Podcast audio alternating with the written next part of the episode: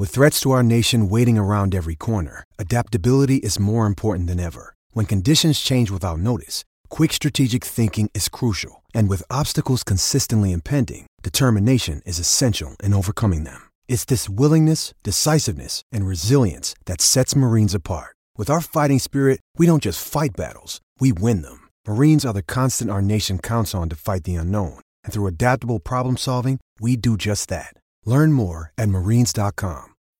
When you need mealtime inspiration, it's worth shopping Kroger, where you'll find over 30,000 mouthwatering choices that excite your inner foodie. And no matter what tasty choice you make, you'll enjoy our everyday low prices, plus extra ways to save, like digital coupons worth over $600 each week. You can also save up to $1 off per gallon at the pump with fuel points. More savings and more inspiring flavors make shopping Kroger worth it every time. Kroger, fresh for everyone. Fuel restrictions apply.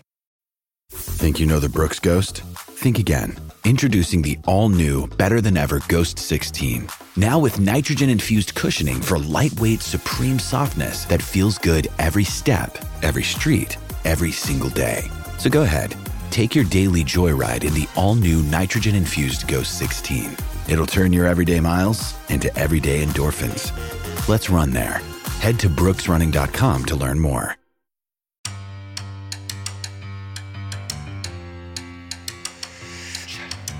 Welcome to the Tell It Avs It Is podcast, your home for everything Colorado Avalanche on the Hockey Podcast Network.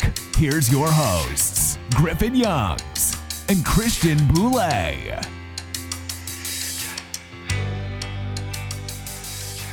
Hello, everybody. Welcome back to another edition of the Tell It Avs It Is podcast on the Hockey Podcast Network. I'm Griffin Youngs, joined by Christian Bolle, as always.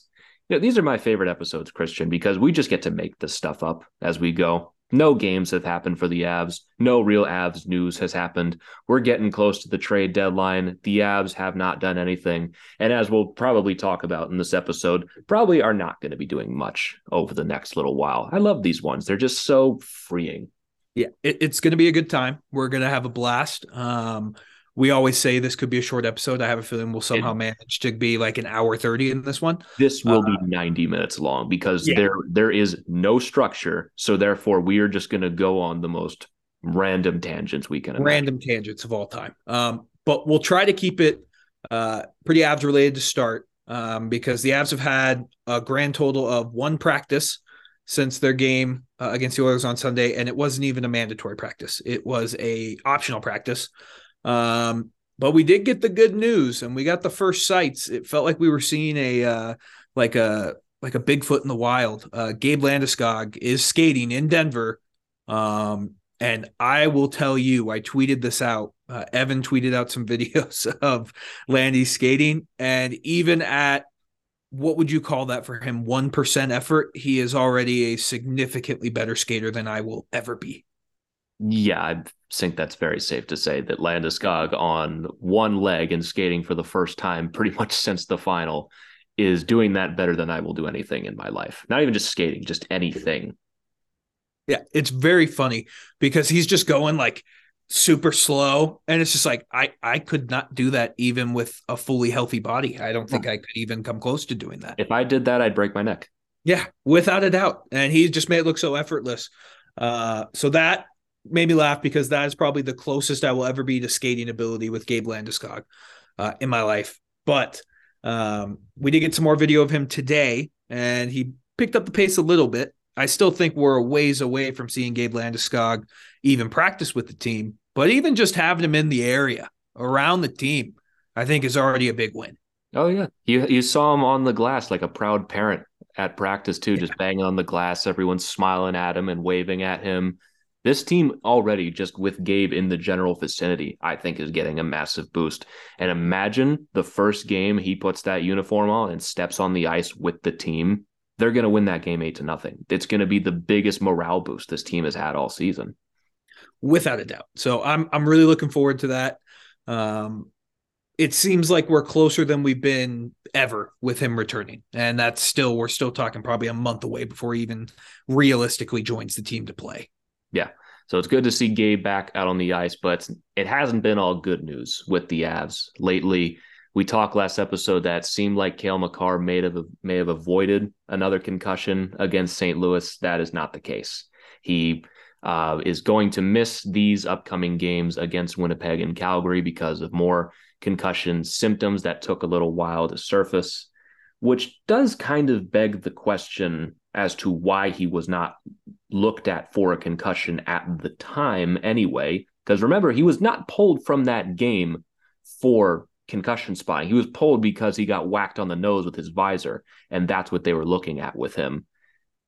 The the NHL really needs to do a better job with this. I think that's just plain and simple that the concussion spotter did not pull him and now he went back into that game and is now suffering from concussion symptoms.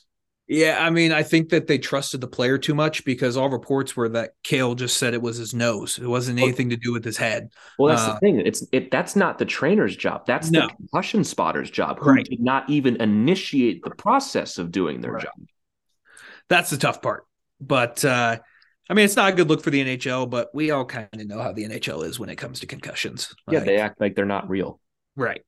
So, um, yeah, it's definitely one of those weird things. I cannot believe Patrick Kane just scored again. Holy shit! Yeah, where, where I was, I, I, saw the look on your face as I was talking. So we're we're watching Chicago and Dallas right now. It's three nothing as we started recording. Chicago has already tied the game at three, and Patrick Kane has all three points.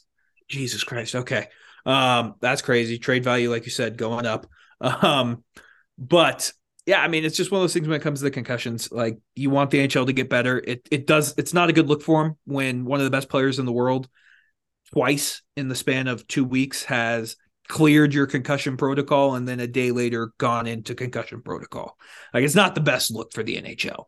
Um, and it's weird because like even in the NFL, if if they even think you may have a concussion, they rule you out like you may have a concussion they rule you out well except for Tua but um but most of the time they they usually play it pretty safe but uh in the grand scheme of things you got to protect the player from himself.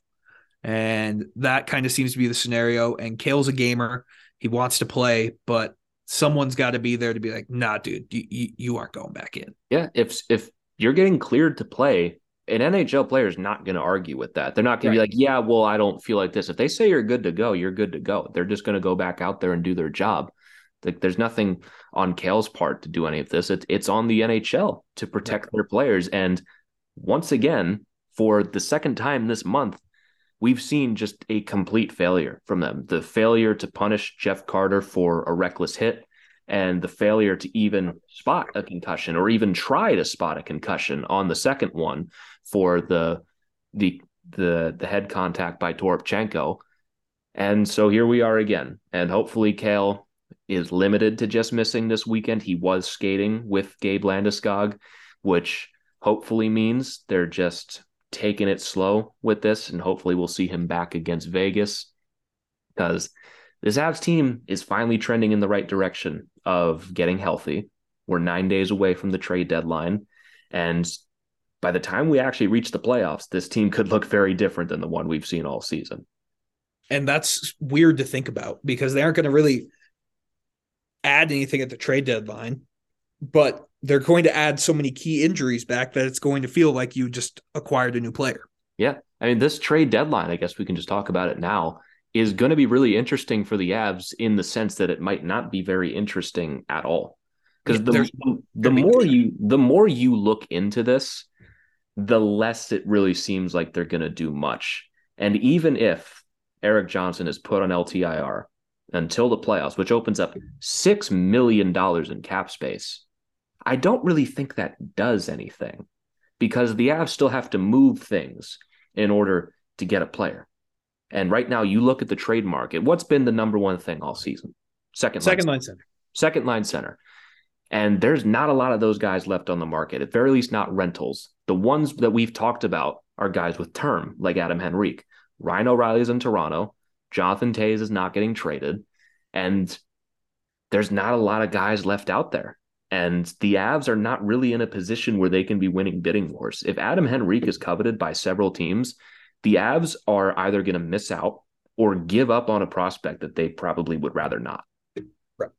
And I think as Avs fans, we need to prepare ourselves for the fact there's not going to be a lot done for this team this year, this trade deadline. There just isn't.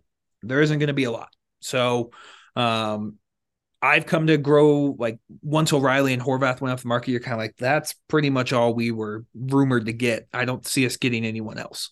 And the thing is, like, I've been thinking recently, like, I haven't even seen any rumors about guys the Avs are in on. And that was all but confirmed for me when I read 32 Thoughts last night when Elliotte Friedman had nothing to say about the Avs, saying that, like, well, the main thing they're going to get past the deadline is healthy, hopefully. And the only name he even mentioned is Luke Schenn and immediately said that's not going to happen. The Avs are connected to nobody, which either means that they're doing a fantastic job at covering up everything that they're doing or are really not in on several of the big names on the market. And again, I don't think that's really a bad thing that deserves criticism because, again, we've talked about this for months. I just don't know what they do in the price ranges that they can afford. Because, yeah, they have both of their first round picks this year and next year's. They have guys like Oskar Olausson, but are the players that are available right now worth mortgaging your futures that much? I don't think so. I mean, if it was for O'Reilly, I think that's a little bit different of a story. Uh, but and even then, like yeah, for like Jack Roslovic or Adam Henry, Gustav Nyquist, nah, I'm good. Like I, I just don't see because you traded away all of your prospects last year to win the cup, and that's it's the sacrifice you make, and it was a good sacrifice. But now you're looking at this year, it just does not look like we're going to be very big, um, very big in the trade deadline. Yeah. And again, I don't think there's anything wrong with that. Again, I think the Avs are going to do something. But I also wouldn't be surprised if we walk away almost nine to 10 days from now and the Avs down the middle might be completely the same. Would not shock me in the least because you're getting back Gabe Landeskog, who can play center. He can. Mikko Rantanen has shown that he can play center, but also, like you said, JT Compher has been everything. Like he, he's no one was going to be Nazem Kadri. No one was. But JT Compher's at least been, would you say, 65, 70% of him this year? I think I think even just taking Nazem Kadri out of the equation, JT Compher has been the best version of JT right. that we have ever seen in his career. He is shattering all of his career highs. And you know what? If let's say you're going up against Winnipeg in the first round, and you telling me our second line is Gabe Landeskog, JT Compher, Val Nichushkin, that's not that bad. That's no. not the end of the world at all. Could it be better? Would it be better if you put Adam Henrique on that line? Absolutely. Sure. Sure, it definitely would be. But Adam Henrique is not going to be cheap. That's your first round pick. That's how that's how it starts. And then every other team that's in a conversation with them is going to be putting their first round pick in there and putting a prospect on the table. What prospect would you give up for Adam Henrique that you would feel comfortable with? Sampo Ranta. And I don't think yeah. anyone would want him. Exactly. We're basically giving you a first round pick that is probably realistically going to be 28 up. Yep. At the I'd say at the very least. You're hoping at that point if you're Anaheim that the Avs get upset in the first round and that goes down into the the early 20s. And a guy who maybe one day could be a decent bottom 6 goal scorer or something along those lines. And other teams have a lot more prospects that they would feel much more inclined to trade because they just have so many more. Yeah, no, I mean, we just don't have anything, man. And you need to restock that cupboard. And that's why I don't think you move a, your first round pick this year. Yeah. And I, we also don't pick until the fifth round after that. Yeah. We traded all of our other draft capital. I'm not opposed to moving our first round pick. If anything, if you're trading a first round pick, the 2024 first round pick, I'd say throw it in the sun for all I care. I say you keep this one, but we have no second or third round pick even next year as well.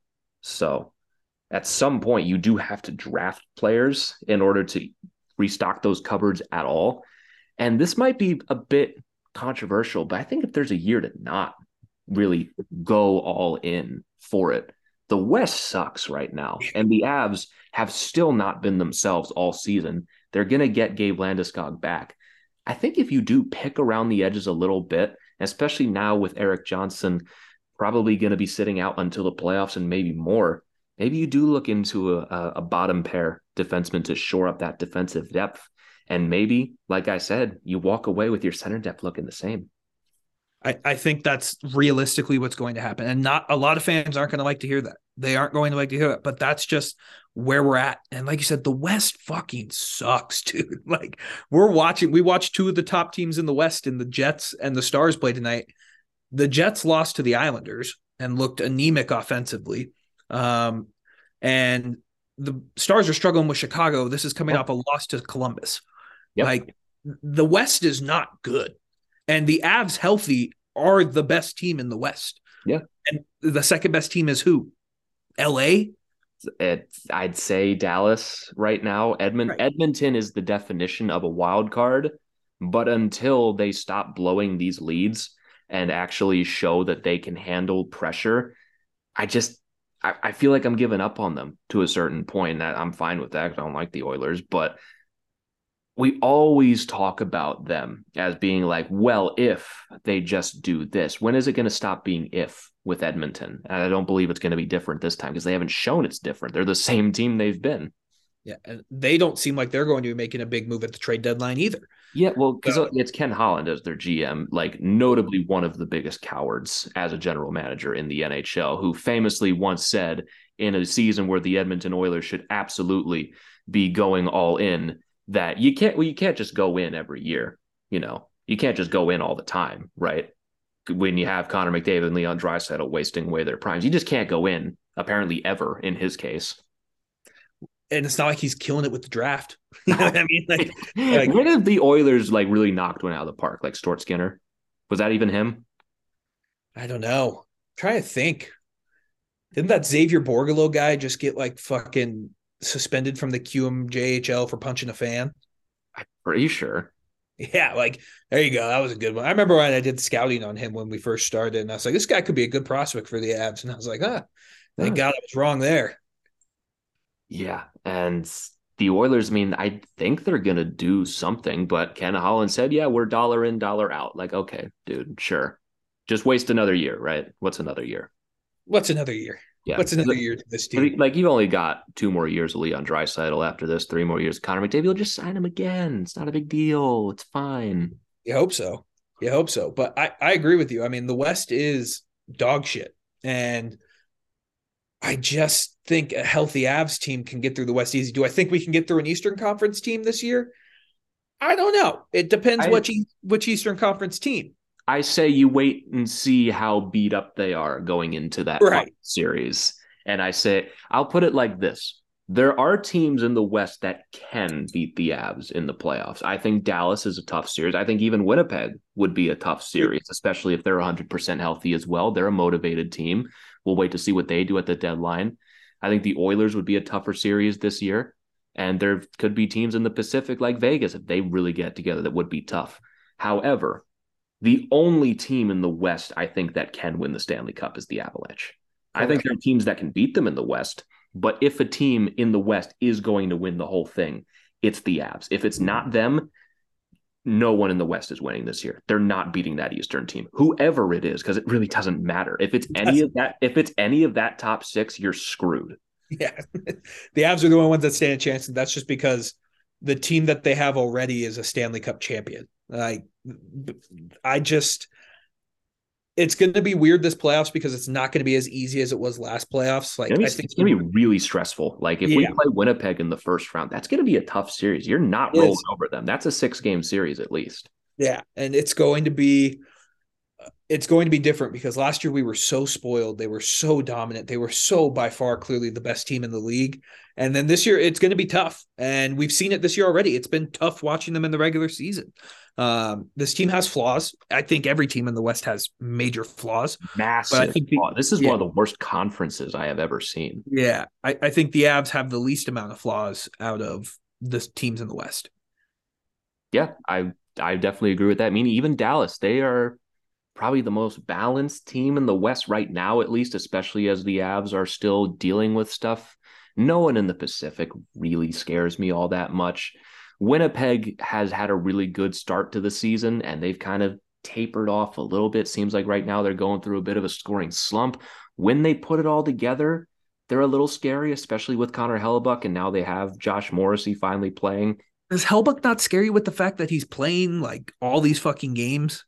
That's also the thing, though, is this does not seem like a Juuse Saros thing from last mm-hmm. season. And we've also seen Hellebuyck in the playoffs before. After playing all these games, he's great. But then at a certain point, your muscles just don't work the same anymore. Yeah. Like that's why I'm worried. He played all three of these games on this road trip for him. The second half of back to back. You could say the same thing about the Avs with Georgiev, but at least we have a backup goalie plan. Yeah. You know, but the Jets, they don't, they, their backup goalie's not hurt. They just don't use them. Right. So it's just, it's one of those things that's interesting about me about the Jets. And you look at the Stars too. I mean, the Stars, like Bednar was saying, they have what, like three games missed by their by their starters. Like they've yeah. been so incredibly healthy this year, it's absurd. Yeah, I think, and I think all of them have been Roope Hintz as well. And yeah. I think I think Dallas is going to take a big swing at the deadline because I, I, think they have to. They do. I think this might be the last few years they get of Tyler Seguin and Jamie Benn even being remotely productive. They're already not what they used to be, and they're making a lot of money. If Patrick Kane does end up wanting to go there, I think that adds a lot more of an offensive touch to them. And I don't know what else they would do after that. Maybe a James Van Riemsdyk to them or Winnipeg. Like one of them has to do something big. There, that domino in the West has not fallen yet, which has kind of surprised me that all of the big moves have been made in the East with Horvat and Tarasenko and Ryan O'Reilly. No one in the West has really taken that swing yet. And I think it's going to be Dallas or maybe Winnipeg. I think Winnipeg has to because I don't know how good they're going to be next season. Do you think that a lot of these teams were not expecting the Avs to struggle this much and they maybe weren't as prepared to be this big of buyers and be in this good of a position because they just expected the Avs to run away with the West? Well, I think you also you look at the Pacific. I don't think it should matter to them how good or bad the Avs are. And with Dallas and Winnipeg, they're already better than they should have been. And right. when with Winnipeg, you have Pierre Luc Dubois, who's going to be on that expiring contract. It's not a secret that he wants to go to Montreal. That is the worst kept secret in the NHL that he wants to be a Hab someday. And Mark Scheifele's contract is running out sooner than later. He's got one more year after this. Same with Blake Wheeler. And at least Josh Morrissey signed for until 2028, but there's there's their contracts are starting to run out pretty soon. And we've seen with the Jets, they can fall apart pretty fast. Very fast. I mean, look at what they've done the past three years. Like it, it, they went from Western Conference Finals to nothing, absolutely nothing in the blink of an eye. Um, so you'll have to see what happens with that. I really am intrigued to see um, what these teams do because the Avs aren't going to be buyers, like we said, and the teams we thought could be sellers, like the Kraken, they're not going to sell; they're going to be buying. Yeah. Um, you look at Vegas, they're going to be buying. They just traded the Shea Weber contract, which that's an interesting move. Um, underrated going- spot, underrated spot for Patrick Kane is Vegas, in my opinion. They're always they're in on everybody all the time. And with Mark Stone out until the playoffs, they're pissed about last season. And I think they're definitely a team that's gonna try to take one more big swing at this because why not at this point? They already have so many times. They're screwed anyway. Like yeah. what's what's another first? What's another first? And you get what would Chicago have to retain salary wise? Like twelve percent to get it down to that nine million. Is yeah, what it, Stone's making. Yeah, I mean they're they'll retain half. I'd say no matter what it ends up being, and because at 10 and a half, that's re, that's five point two five. You're still going to have to fit. Right. Probably talking about another team coming in there, no matter where Kane goes. Hey, everybody, hope you've been enjoying this episode so far. Interrupting to bring you a word from our sponsor at DraftKings Sportsbook. NBA fans, it's time to bring back the hoops action to the palm of your hand with DraftKings Sportsbook, an official sports betting partner of the NBA. This week, new customers can bet $5 and win $200 in free bets instantly. Plus, for a limited time, all new and existing customers can get a no sweat same game parlay every day. All you have to do, go to the DraftKings Sportsbook app today, opt in, and place in a same game parlay on any NBA game. And if it doesn't hit, you'll get a free bet back. I'm not going to pretend to be a basketball guy, but those Denver Nuggets, they're looking like some free money right now. If you want to get in on the action at DraftKings Sportsbook, you can download the app now and sign up with code THPN. New customers can bet $5 on the NBA and get $200 in free bets instantly only at DraftKings Sportsbook, an official sports betting partner of the NBA with code THPN. Minimum age and eligibility restrictions apply. Void in Ohio. See show notes for details. Now, back to the episode.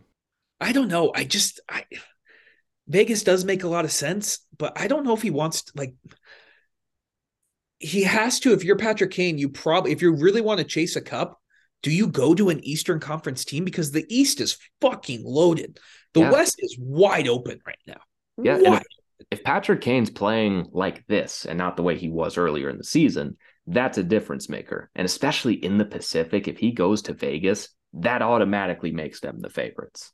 Right. Because he is, I mean, he's looking like fucking 2013 Patrick Kane right now. It's absurd. Honestly, honestly, I had this thought earlier today. Is Patrick Kane not having the perfect season for the Blackhawks? Where for the first 60% of the season, he almost doesn't exist and helps them lose games. And then right before the trade deadline, he goes back to old Patrick Kane and now he's going to get them a ton of draft picks. Is that not exactly what they wanted? Uh, yeah, I mean, it is exactly what they wanted because they're bad. They're really bad, but Patrick Kane's keeping them in games right now. Yeah. So literally I, right now, they'd be down three to nothing if they didn't have Patrick Kane. Right. So I don't know. I also still think like there's a real possibility he he just doesn't leave. I really think there's a possibility he doesn't get traded. I mean, he can always just come back. He can go chase a cup for half a season and just sign back in Chicago again. Yeah, but I don't know. It, would be interesting for sure. I'm intrigued to see what he does, but I think it is a team in the West. If you can get a chance to get Patrick Kane, the West is wide open. Yep. Like it is not a foregone conclusion that the Avs are going to dominate their way to another Stanley Cup final appearance. Um, so I hope it's not Dallas. I hope it's not a Western Conference team that gets Patrick Kane, but it makes the most sense for them to get a Patrick Kane. Yeah. And I, I think we should bring this back to the Avs a little bit and look at some of their options for the trade deadline because they're going to do something. This is not a finished product quite yet in Colorado. Do you think they go out and improve their center depth at all? Like a second line center, third line center, fourth line center? Probably a fourth line center. I think that makes the most sense just because you don't know what's going on with Darren Helm. You just need to have that backup plan. Yeah. Um, and as it stands, like, as it stands right now, you kind of don't have one. Right. So I think they go get someone who is that. I don't fucking know, man. I, I don't know what fourth liners are going to be available. You had mentioned Travis Boyd earlier. I mean that that could be a decent option. Yeah, uh, Travis Boyd, Nick Bjugstad. I think those are decent-ish options. I mean, Boyd has another year on his contract. And if you're going to be doing the fourth line center thing, I think you'd rather do a Nick Bjugstad and just have that flexibility in right. the offseason. He makes $900,000. He'll come in and he hasn't been bad this season in Arizona at all, at least from what I can remember. He's got 13 goals and 10 assists in 57 games. That's some pretty decent depth scoring, actually. I imagine Bjugstad might fetch a little bit more of a return than we can imagine, which unfortunately might put the Avs out of the running because we don't have any picks outside of our own first. We don't have third or fourth, which is very annoying because there are there are players that I think would work on the Avs, like a Nick Bjugstad, or if the Caps end up being sellers, a Garnet Hathaway that I think would work really well. But those are guys that cost like second, third round picks I'm not giving up a first for any of them anytime soon. And we don't really have like an equivalent prospect swap that would make sense in that instance as well. And I don't think anyone's going to be too excited to be taking on next year's fourth round pick. You know who we're going to end up with, and it's just going to infuriate you? Take a guess. This place be, for the Capitals. This could be so many people. Lars Eller. I would not be shocked if Lars Eller ends up on the Avs. Oh man, that would be so bad. And I know it's not going to happen because I know Sakic and MacFarland are not dumb. Lars Eller is terrible this season, and he makes too much money. Yeah. I but yeah. If there's a, just like that, that would just really just drive it home to you. Try to get rid of him from one team and he ends up joining your other team. Maybe he needs a fresh start or something. I don't know if there's one cap that I think the Avs should get, I think it is Garnet Hathaway because oh, the, he'd be great. The Caps should be sellers. They're done. They they are not making the playoffs this season, and if they are not actively selling all of the expiring contracts they have, I think I think that's just silly. I think that'd just be straight up stupid. They have they have um who they got? They have Eller expiring, Hathaway expiring, Sheary expiring, Marcus Johansson expiring, Aube-Kubel expiring, familiar face, Orlov, Jensen, Van Riemsdyk, Gustafsson, McIlrath. They have Alexeyev and Fehérváry as RFAs. They could get a lot of draft picks at this deadline. And Garnet Hathaway would be an amazing shit stirrer on that fourth line for the Avs. The name you just brought up for the Avs, I could see like Conor Sheary would be a really good Av. He would be, but I think it's the same problem. We don't have the pick to give yeah. that other teams. What I think if Sheary's on the market, there's a lot of teams that would go and get him. Oh yeah, he kicks ass, man. He's very good, especially for someone at his size. Like Sheary's not a big guy. He's 5'8, 179. He plays real hard. And he's got good playoff experience. He won back to back cups with the Penguins in 16 and 17. He scored uh, in game two, I believe he scored the overtime winner in that game to put the Penguins up two to nothing against the Sharks. And for the Caps, he's been remarkably consistent for them over the last three seasons.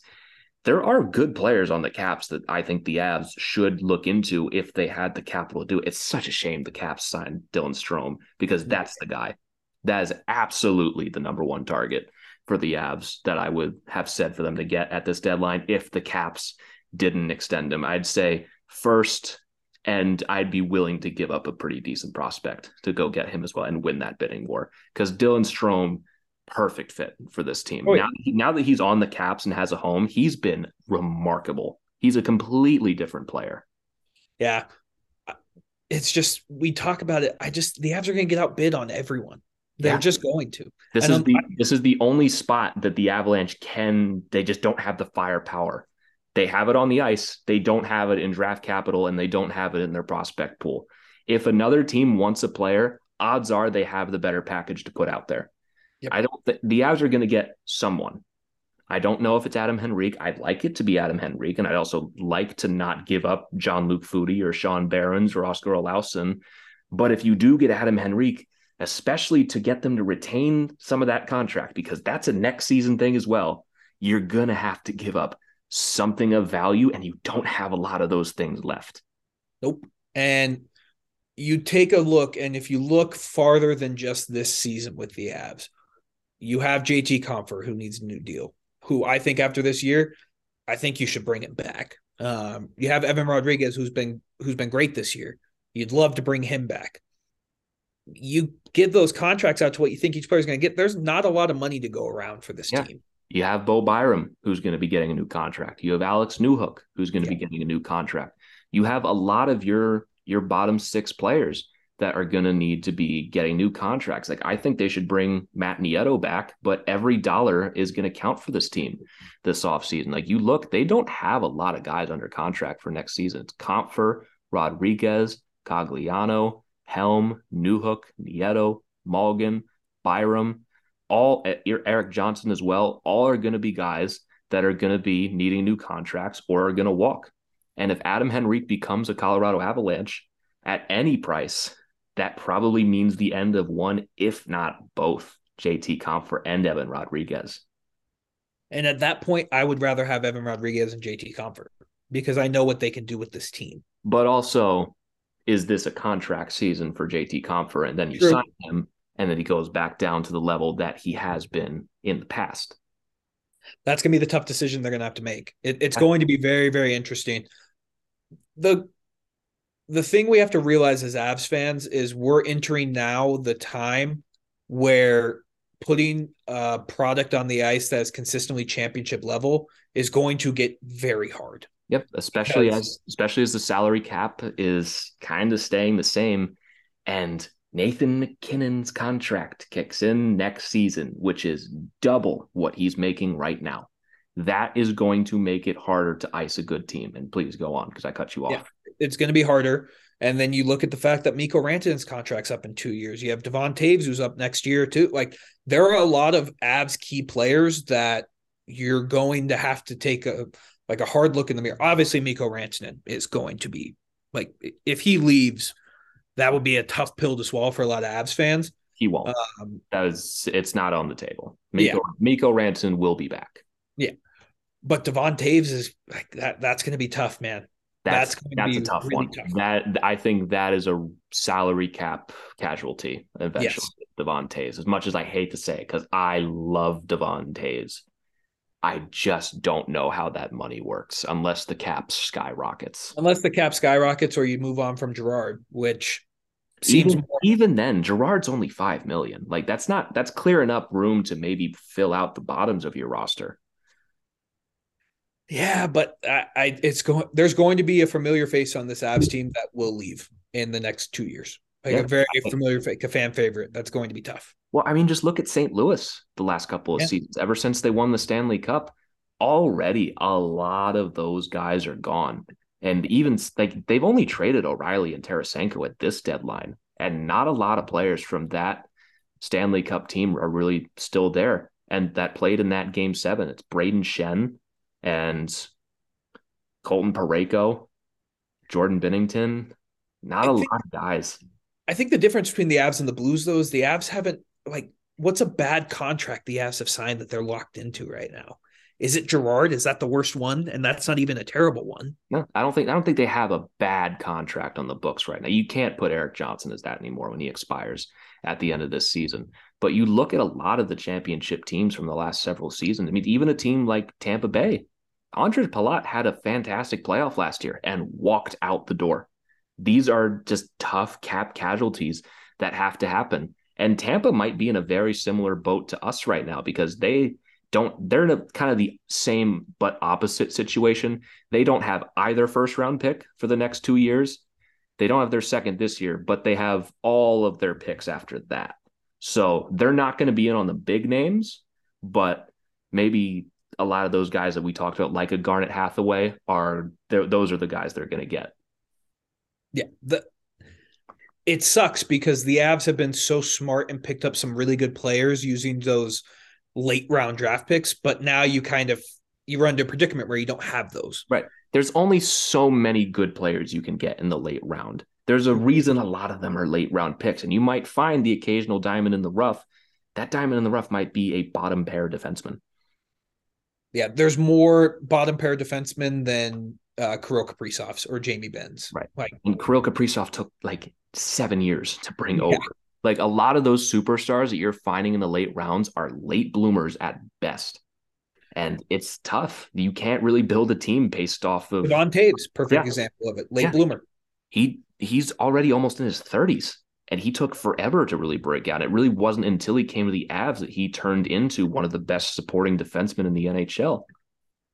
Oh, Devon Toews is going to get paid in his mm, next contract. It is disgusting how much Devon Toews is going to get. Like I because we think about like, oh, how we bring back Devon Toews? How would we make that work? I don't know if we have room for an eight million dollar defenseman because I think that's exactly what he's going to get between seven and eight million dollars on an incredibly long term deal.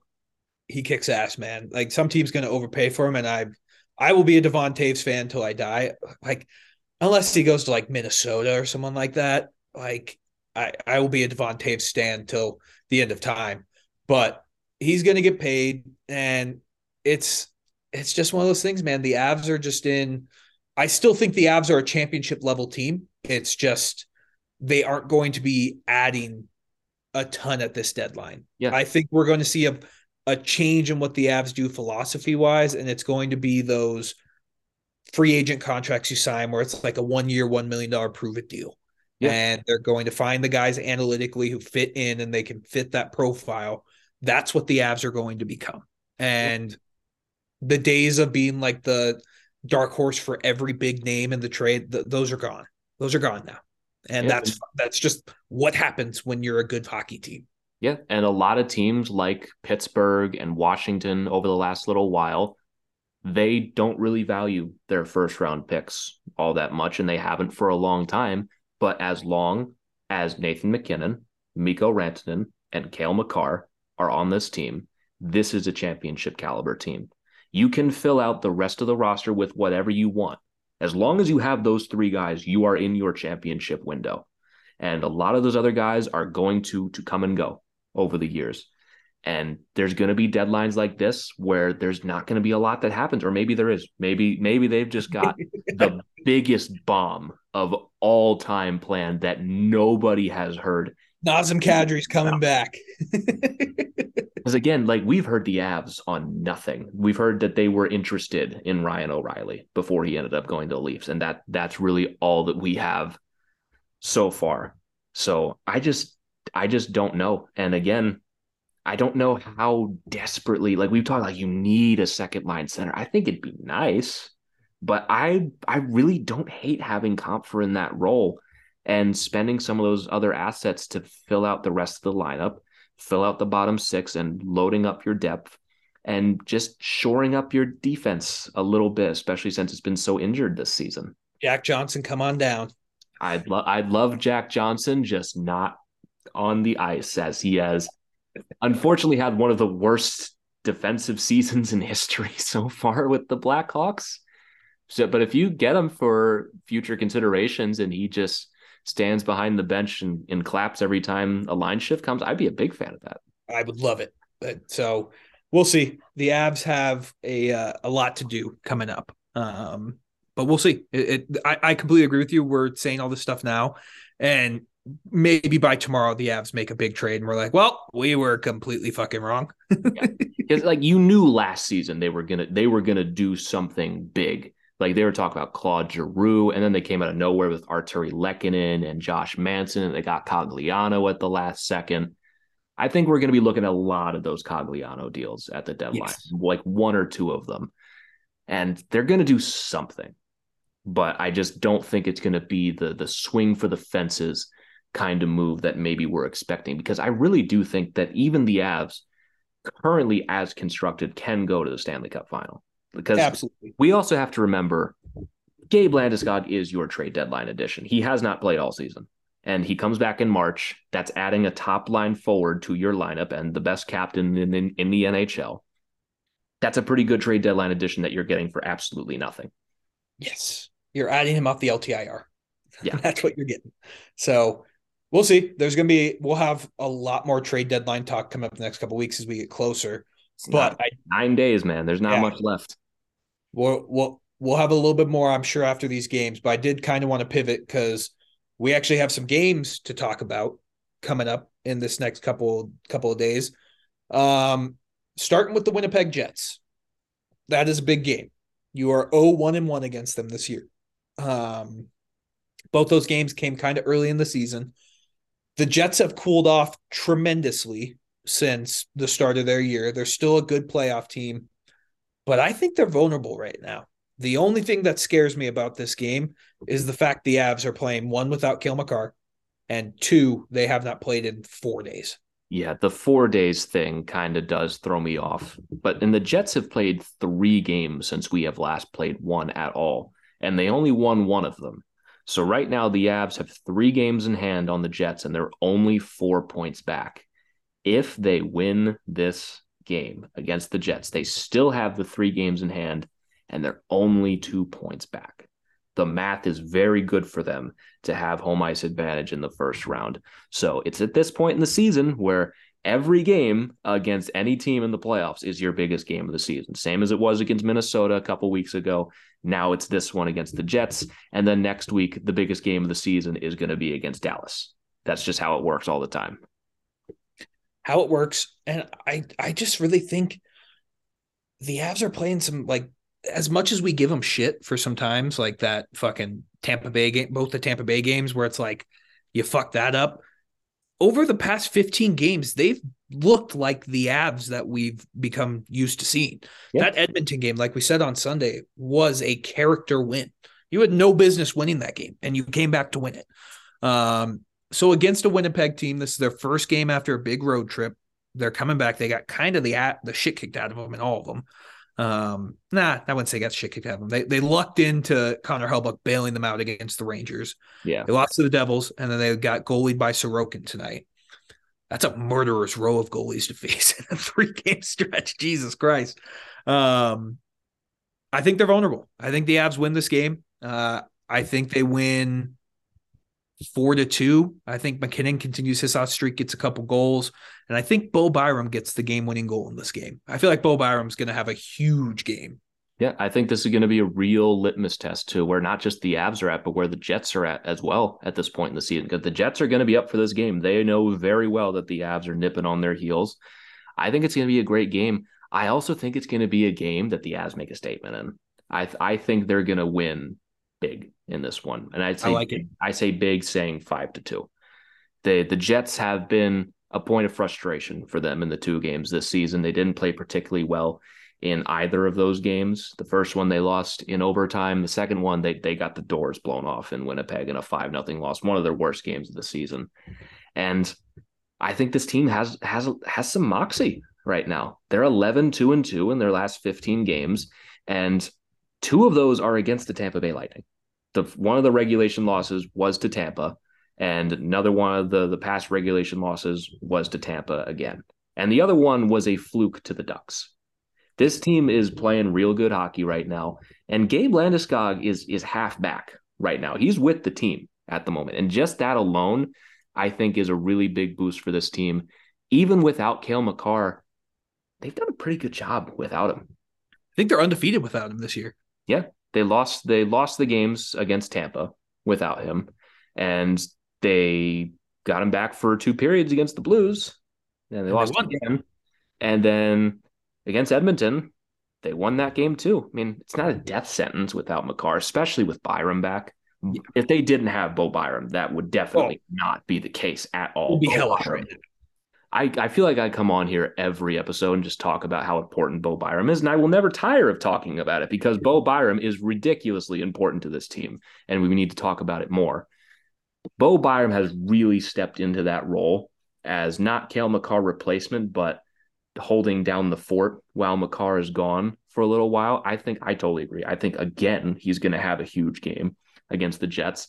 I think Nathan MacKinnon's going to go off, and this is the last game you have in Winnipeg before more than likely you're going to be going there in a seven game playoff series. I think you got to make a statement in this game, and I think the Avs win it five to two. I don't hate that. I also did you ever see? I don't know if you've been watching Jets games on their broadcast. They were pubbing up Morrissey versus Makar. Oh, they some- oh they've been doing that since game ten. they've been pumping up the the Josh Norrisy campaign all season long. He's going to finish like fifth. Yeah, it's very funny.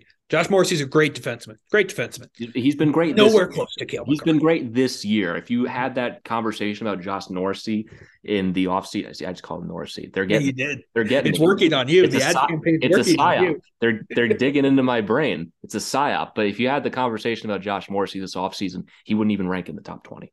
Yeah. He's having a great season. He's a great defenseman. Holy shit, slow down. Yeah. But also, I think we should be complimented by the fact that anytime a defenseman is good, the immediate comparison is It's Makar. Cale Makar. Yeah, Yeah. I like that too. That tells you who the best defenseman is. If your immediate comparison is to the same guy as everyone else is comparing their guy to, that guy's the best. It's not It's pretty good. It's not Victor Hedman. It's not Adam Fox. It's not Roman Josi. It's Cale Makar. It's Cale Makar. Um, so that'll be a fun game. I, I would love to see the Avs blow them out. I really would. Um, or make a statement. But also, let's let's that- be honest with ourselves. It's going to be an overtime game because that's what the Avs do. Yeah, it's well, just actually, I don't know because that's not what the Jets do. no. The Jets don't go there. I, I think the Avs win this game. I just think they're going to start a little slow because four days off. yeah, shake off a little bit of the rust. Um, I think they rally to win this game. Have Uh, the Jets only gone to overtime twice? Because I'm looking at their record right now. They have 64 regulation overtime wins to 35 wins and one overtime loss. Is their only overtime win against us? that'd be hilarious if it was. That's impressive. I'm going to try to find that out because that is remarkable if that's actually the case. And Yeah. also they were they were whining on Twitter, but I actually agree with them here that they were pointing out the standings. They have this is ridiculous. 5 more wins than Dallas and Dallas is ahead of them by mm-hmm. 4 points because Dallas has lost 12 overtime games and Winnipeg has lost 1. Yeah. That is so unbelievably broken. That is the if loser there's- point. if there is a case for getting rid of the loser point, it is that. We have more wins than Dallas in less games. We won 31. Dallas has won 30. Winnipeg absolutely has a case for being like, this is bullshit. We deserve to be the top seed in the West right now. We've won the most games. It's got to love the beauty of the loser. If you're going to lose, lose in overtime. I just, if there was ever, ever a reason to get rid of the stupid loser point, it's that. And I'm looking at their schedule right now. They lost in a, a shootout, or they they won in a shootout against Seattle a couple of weeks ago. I don't know why that wouldn't count. Oh, because I'm looking at duh, stupid, stupid. I'm looking at regulation overtime wins. I was about to say that doesn't make sense that they're one win because I feel like I've seen them go to overtime a couple times. Yeah, like no, stupid, dumb idiot. What are you talking about? That's yeah. that might be one of the dumbest things I've ever said. Because ah, they've, they've had they have 27 regulation wins to 35 wins. If it makes you feel, I got roasted on TikTok today because I you know that TikTok I sent you, yeah, of like that guy listing them, and he's like, "Dude, Sakic's not the GM," and I was like, "Fuck."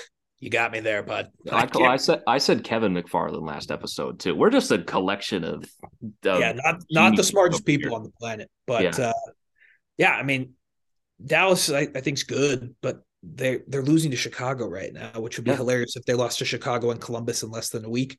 If they lose uh, to Chicago, if they lose to Chicago, they have three wins in their last ten games again. They're not playing well ever since they're coming out of the break and that's very oh my god we have well three games in hand on them too and we'll be five yeah. points back. They will, like, if they lose this game they will have lost five in a row. That's impressive. I mean that's that's good for the avs. So everything coming up avs right now except the trade deadline. Um, but i think we're both in agreement. Jets big game. You think they win 5-2 i think they come back. I think they fall behind early but they come back and win. Um, i think they win 4-2 i think bo barb gets the gwg Hey, everybody, hope you've been enjoying this episode so far. Interrupting to bring you a word from our new sponsors at Raycon. This is the time of year everyone's making New Year's resolutions, talking about big changes, but most of the time, these are pretty unrealistic, and even the smallest changes can contribute to these habits. And I've found you don't have to break the bank to make a big deal purchase for even the smallest things that can be a part of these big changes. For me, that has been my Raycon headphones. Raycon is premium audio at the perfect price point, so you can build great habits without breaking the bank. For me personally, my New Year's resolution has been running. My old headphones are staticky, they ran out of battery too easily. Ever since I switched, Raycons have fixed my routines and made them so much easier. Whether you're looking for a pair of everyday earbuds, gaming headphones, or a speaker with a battery that'll last all night, Raycon has you covered. And these are half the price of other premium audio brands. So you don't even have to choose. You can get a pair of headphones and a spare, a speaker, and you're still paying less than you would for even just one pair of headphones from other companies. And even if you know you'll love your Raycons as much as I do, Raycon wants you to make sure that you'll feel great about your purchase. They offer buy now, pay later options, and every purchase has a free and easy return guarantee. And best of all, Raycon's features are endless. Three customizable sound profiles, earbud tap functions, noise isolation, awareness mode, crystal clear call quality, water and sweat resistant, hours of battery life. There's just no reason to not get in on this now. So if you're ready to buy something small with a big impact, go to buyraycon.com slash THPN today to get 15% off your Raycon order. That's buyraycon.com slash THPN to score 15% off. Now, back to the episode. Uh, but let's move on because we're almost at the end of this stretch. Another back to back against another playoff team, the Calgary Flames, who well, will be in who will be in Denver while the Avs are in Winnipeg. It's just going to be a shit show. Um, I think this game's going to be a lot like the Edmonton one. I really do. Um, the only part that scares me, we don't know who's playing goal for the Avs in that game against Calgary. We just don't. That's the that's the big factor. I mean, it's a little more even because Calgary has a back to back and one day off. So this is their third game in four days. So maybe that evens it out a little bit, which yeah. I doubt it. But if anything, I mean, they're beating Arizona right now, five to three. They play Vegas tomorrow. It's probably going to be Justus Annunen in net in this game, and the Avs are again going to need to have a very good defensive performance in front of him and Calgary is a desperate team because thank God they're going to, well, I, I, say this, Arizona's had a tendency to come back. They're on a nine game point streak right now. So, assuming they hold on to beat Arizona, they'll be at 65 points in 58 games.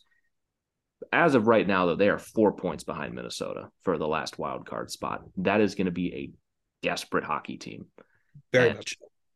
it's going to be a really tough game. And I, I, I think the Avs are playing well that they should be able to handle Calgary on the second half of a back to back. I think it's going to come down to Justus Annunen though. If he has the game he played against St. Louis where he looks confident and he looks ready and the Avs are playing good defense in front of him, I think they can get the job done. But if they're a step slow and they're giving up good chances, I'm not at the I'm not at a point with Annunen yet where I trust him to stop that. That's not his fault. He's he's not ready yet. It's you know, he's still a young goalie, but that might end up being the difference. But we also saw Georgiev didn't have a great night against Edmonton, and sometimes the Avs, when they're playing like this, can outscore their problems. Agreed. Agreed. I really think what's going to come down to is who's in net for Calgary. If it's Markstrom, I like our chances. We kind of think it matters. I think yeah. they're both bad. Like it's going to be very kind of lit up Markstrom. Uh, it's going to be a cool game. I'm excited for the ovation Nazem Kadri is going to get his first game back in Denver since leaving. Um, I'm excited for that. That that anytime goal scorer bet is going to hit hard in that oh yeah for Kadri. Oh yeah, without a doubt. Um, that ovation is going to be really cool to see. Uh, I, I've enjoyed going to all like I went to the Berkey one, we went to the uh, went to the Groovy one. Like it, it was cool to see. Uh, so and Nazem Kadri is probably the more most important player that left. Yeah, probably drove home like how much he loved the fan base and how much the fan base loved him. I mean, so, Nazem Kadri is one of the most beloved players to, I don't say honestly, to ever leave this team, especially in most recent memory, at least he's going to get a massive ovation. Very much so. So that'll be cool. Um, I agree. Kadri scores. I just think the Avs on home ice. This Calgary team's very, very mediocre. Like they are not that great. They're uh, aggressively mediocre. Yeah, it's going to be really interesting to see what they do at the trade deadline because, Nothing. yeah, it, I don't think they do anything either. But it's going to be interesting. Um, I think the Avs win this game. I think they win it. I think it's gonna be a high scoring game with Annunen. I think it's like six five and OT. I think I'm just gonna go the same what it was against Edmonton. I think I'm leaning the same way with overtime at the very least. Honestly, I'm I'm gonna give Annunen the credit, and I'm gonna say the Avs win five to three, and he's a, he's able to make the big saves. The Avs get a big empty net goal to to put this one away. I think they get four four on the back to back, and at that point, the pressure is going to be on Dallas and Winnipeg because especially if Dallas, there's under five minutes left in this game, we'll probably end up recording until this game is done just for the proper yeah. analysis, just to be sure. But if Dallas loses this game and we beat Winnipeg, that gap is not only a possibility, it is probably likely at that point that Talking. the Avs are going to catch both of them and win.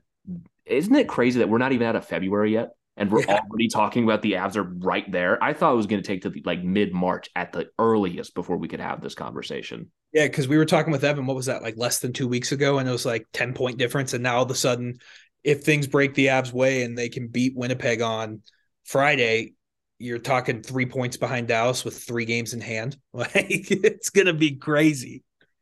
Yeah, like and this, the, and the easiest schedule to end the year after this yeah. last little stretch. Oh yeah, can't believe we forgot to talk about this so far. So right now, both Colorado and Dallas have the easiest schedules to end the season.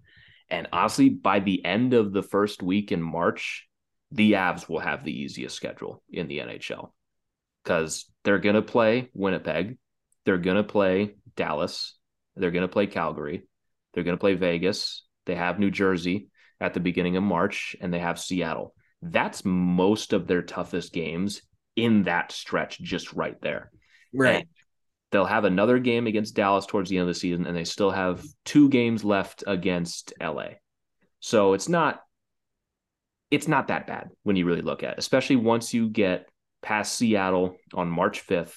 It's a stretch of San Jose, LA, Arizona, Montreal, a back to back of Toronto and Ottawa, Detroit, and Chicago.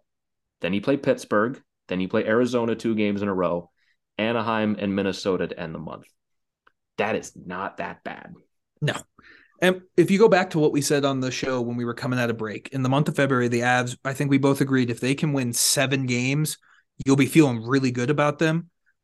Right now, they'll have won one, two, three, four. And with these last three, they could, if they win these last three, they go seven, oh, and two. Or seven, one, and two, excuse me. Yeah is what they'd go. And that's exactly what we said they had to do to be in contention for the Central. And as it turns out, they realistically could go one, one, and one over this last three game stretch, and they're still going to be in a really good position. Yeah. Getting points in eight of 10 of these games, like just assuming they lose one in regulation over these Very likely. One, one, and one, I think is is realistic. I think that's just standard. And getting points in eight of 10 of these games is a very good start, especially when you factor in just how shit Dallas has been and how mediocre Winnipeg has been. They're starting to go into a bit of a rut right now at a very good time for the Avs. And if they can continue to take care of business, we we might be winning this division in like mid March. Yeah, it's crazy, man. Like It's crazy because I feel like for this this whole year we've been talking about how the Avs are just not the Avs anymore and they're they're struggling and here we are at the end of February and they're right there. And I don't think that's a testament to the Avs. I think that's just a testament to how bad the Western Conference is. we really should not be in this conversation. Like we should be like, yeah, we'll make the playoffs this year, but you know, we just haven't had the best year, and you know, the a lot of teams they've picked up the slack where the Avs have had a bunch of injuries. The fact that we're in this conversation Very at fun. all is pathetic. Are we even like we're on pace for what like a hundred points right now? Mhm. That should be enough for top three, certainly. There should be no shot, no shot that we are going to win the West in the Yeah. regular season. That is crazy. It's very funny. Um because if you would have told me in December that we'd be in this position in February, I would have laughed in your face. Um, but I, as we've seen with the Avs this year, we do have to beat those bad teams. Yes, that is that is the challenge at hand. You, Yeah. you see, the math looks at Arizona as you have three games left against the Coyotes, and I go, well, that's not good. That's at- that actually At might be best, three one, one, losses. one. Yeah, that's that's one one and one. Um, so we'll see. It, it's going to be very very interesting. But as an Avs fan, I think you just have to prepare yourself. Trade deadline's not going to be great. There's there's not going to be a big sexy name they go after. Or maybe Uh, there is, and we're wrong. maybe there is. Maybe there is, but just prepare yourself for it not being the, the most sexy trade deadline. And you're exactly where you want to be as you start to get healthy. You have a chance to win this division and get home ice uh, through the first and second round. Yeah. Which And es- especially you look at this team in mid January, I Yeah. would be over the moon. If you went back in time and told me after we lost to the Blackhawks, we'd have home ice in the first round, I would do a backflip over the moon. That would be so good to hear. yeah, And so the West is, it's just not that tough. it's just not that tough. So we'll see. You just gotta get through this last little gauntlet right here, and then it, it you can kind of t- you can't really take a deep breath because it's Mhm. not like your playoff position is hundred percent secured. But I feel pretty darn good about it right yeah. now. You're, you'll be back to where you should be. Right. Like the Avs winning this division coming into this season Was a foregone conclusion. yeah, kind of a foregone conclusion for the most part. Just puts you back to where you probably should be in terms of these other teams and maybe gets you like a better first round matchup. I don't know. But even still, like I, I think Dallas is better than this. They're they're gonna have a stretch where they start rattling off some more wins and it's gonna be a really interesting race to the end of the season. And Winnipeg also has a point. They've won 35 games, which is five more than Dallas and four more than the Avs. The fact that this is even a race is completely unfair to them. Very And- fun. Yeah, it's also it also is very funny because it doesn't it personally benefits my team. So I I think it's fine for the most part. And it's going to be a very interesting race to the end of the season. I think it's probably going to come down to, to two or three points.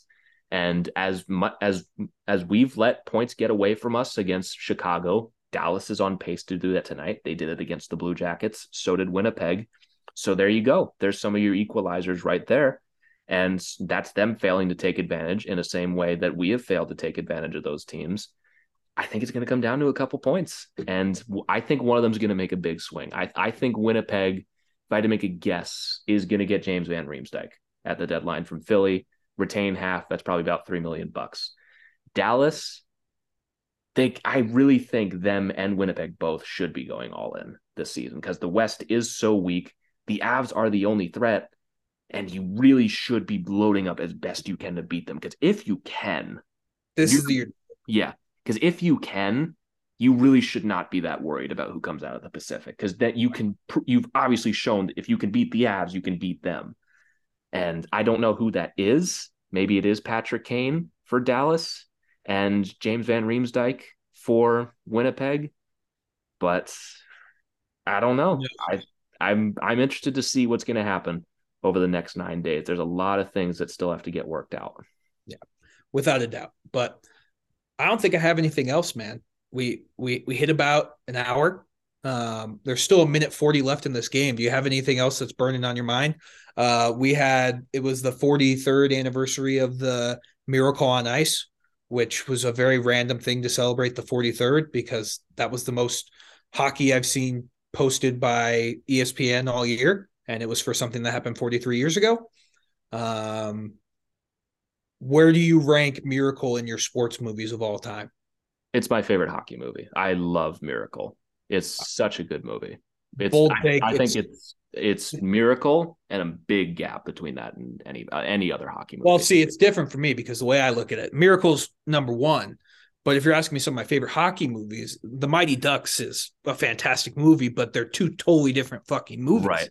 I I personally enjoy movies like Miracle more right. than The Mighty Ducks. I love The Mighty Ducks. It's a fantastic movie, but I find myself watching Miracle more, if that makes sense. I agree. Um, could you imagine if like I remember my dad's telling me stories about watching that game and just like how cool that was. Like that's one of those moments you look back on, you're like, damn, that would have been really fucking cool. That imagine if Twitter existed for that. Holy shit, people would have actually been watching hockey. Because remember, like you may have been no, you weren't too young. The Vancouver Olympics when Canada and USA matched up yeah, in the gold was, medal. I was nine. I think that was 2010. Yeah, I think that I was a little it. bit before I was on Twitter, but I imagine Twitter was going crazy for that game because um it was fucking awesome. Like that can game. You, can you imagine the insufferability of that losing to Canada in the gold medal game in Canada and then having to go on Twitter ever? Oh, oh. I just remember that game because I was watching uh my whole family, who's a football family, was was watching that game, and like they were tuned in, and I was like, "See, guys, hockey kicks ass," and that was when Ryan Miller was really good. They are really reviewing this Dallas Chicago. They really are. We're really filibustering this yeah. right now. um, but yeah, I mean, wasn't I just thought that was weird that they fucking ESPN just like it's the 43rd anniversary. Like I, they, they they do it every year. It's the Miracle on Ice it's like the one thing hockey has over other sports right. is that I, I don't think basketball has ever had like impacts on global relations or something like that. You know, the Super Bowl has not had like serious global economic implications or anything like that, or been one of the granted very small, but one of the factors leading to the downfall of the Soviet Union. Kind yeah, of it was pretty cool. Pretty cool thing about. But uh, yeah, I mean, I, I saw that. Was there any other hockey news today? I mean, somehow the Islanders are back in the playoff picture, which is funny. The, the East is the worst playoff race I have ever seen. You have six axe murderers and like a bunch of kitty cats fighting for the bottom two. The Penguins are out right now. The Caps would be insane to not be sellers right now and sell off some of those, like I've talked about. I could go on about that all day.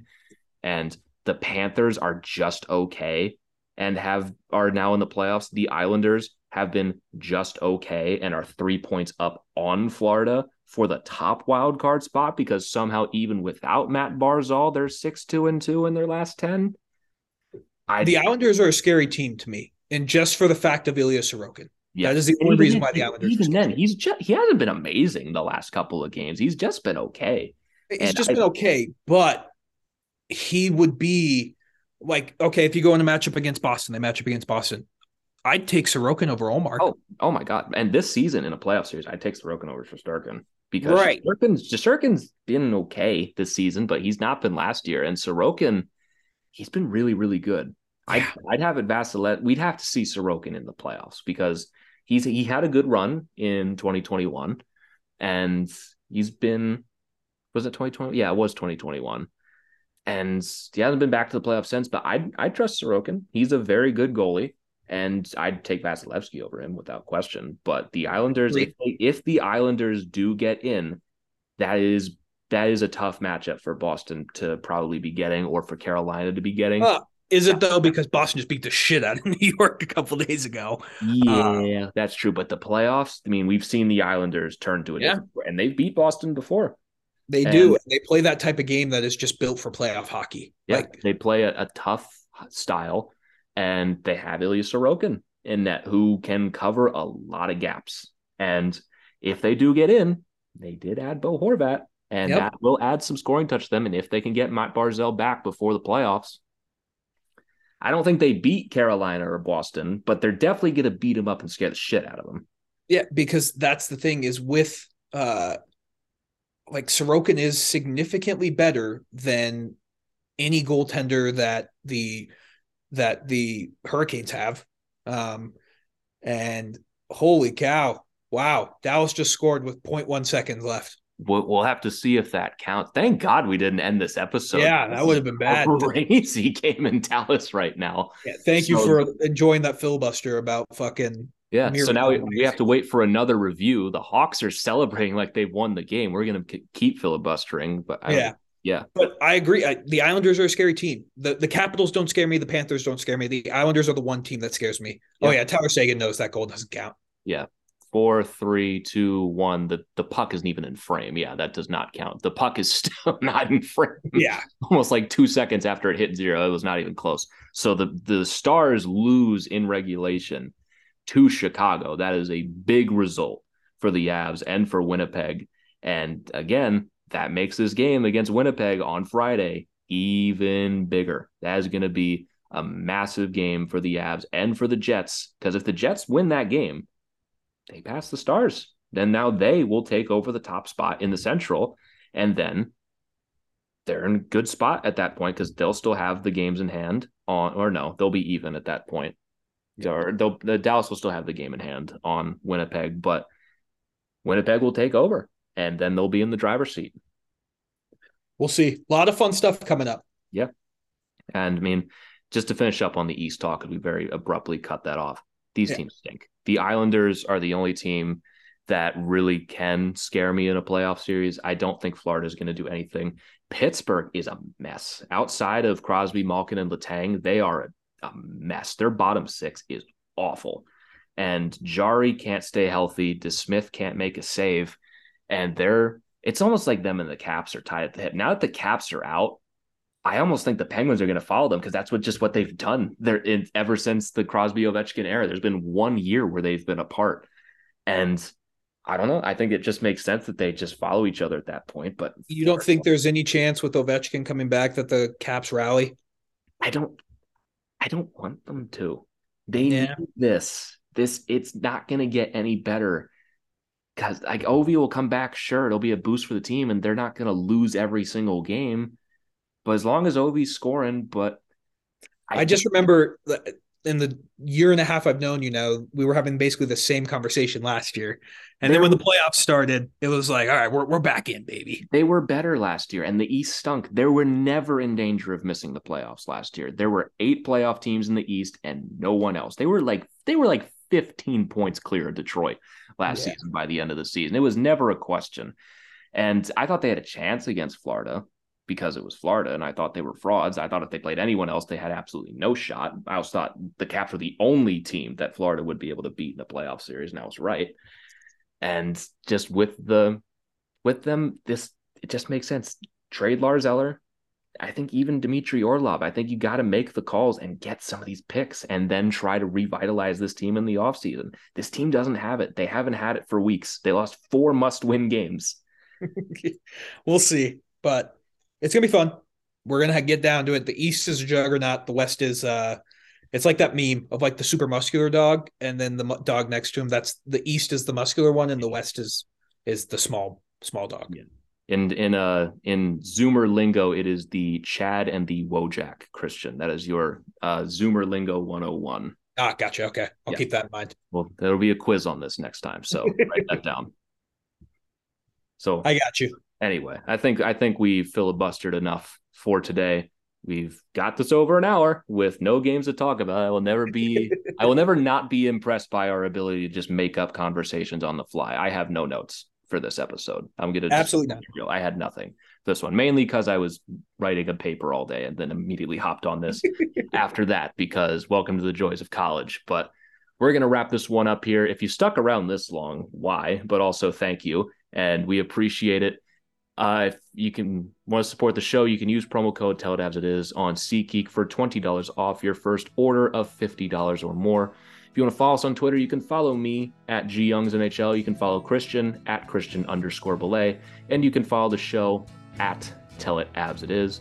But again, thank you all so very much for tuning in. We will be back on Monday morning talking about the Avs two games against the Jets and the Flames, and hopefully four points. And we'll see where the Avs are at that point in the playoff race. But until then, let's go Avs.